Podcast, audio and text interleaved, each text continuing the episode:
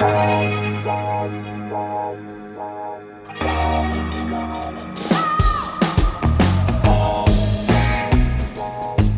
à lire, un podcast de Bernard Poirette.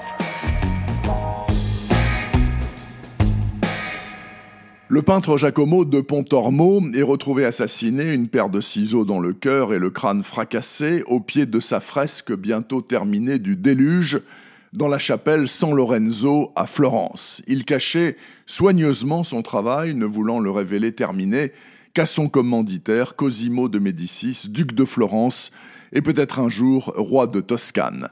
Le duc exige la vérité et le châtiment du coupable, car en plus du cadavre, a été retrouvé un tableau jugé obscène d'une Vénus aux jambes très écartées mais au visage parfaitement identifiable.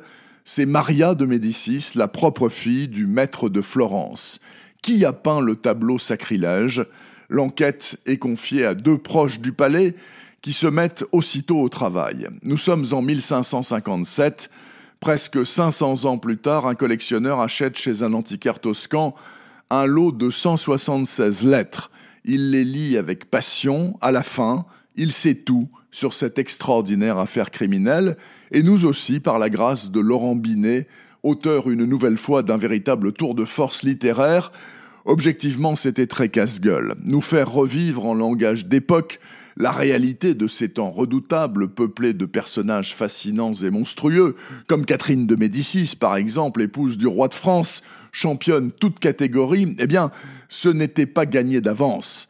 Le bougre y parvient haut la main sans jamais perdre son lecteur, ni le noyer sous une science écrasante, le tout par le biais de ces échanges de lettres, donc écrites par une vingtaine de personnages principaux, le duc et sa famille, bien sûr, mais aussi tous ceux qui leur lèchent les bottes ou travaillent à leur perte. C'est fascinant d'intelligence et d'érudition simple, avec régulièrement des pointes d'humour ravageur et toujours, sans discontinuer, une qualité de langue classique exceptionnelle. Par exemple, Lettre du duc parlant du pape Paul IV qu'il déteste. On a beau être vicaire du Christ, on n'en est pas moins mortel, et celui-là a 80 ans. Lettre d'Éléonore, duchesse de Florence, qui refuse qu'on marie sa fille à n'importe qui. Le sang des Médicis vaut davantage que ce que la maison d'Est peut vous offrir.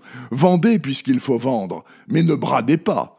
Lettre de Catherine de Médicis. Nous, femmes, sommes les pièces qu'on déplace sur l'échiquier des empires, et si nous ne sommes pas sans valeur, assurément, nous ne sommes pas libres de nos mouvements. Et puis lettre du peintre Bronzino, enfin. L'insulte devient légitime quand elle répond à l'iniquité, et puisque ce duc n'est rien qu'un macro, il méritait bien qu'on peigne sa fille en putain.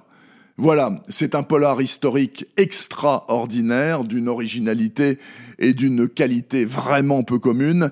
Ça s'appelle Perspective, avec un S, titre intrigant et à la fin lumineux.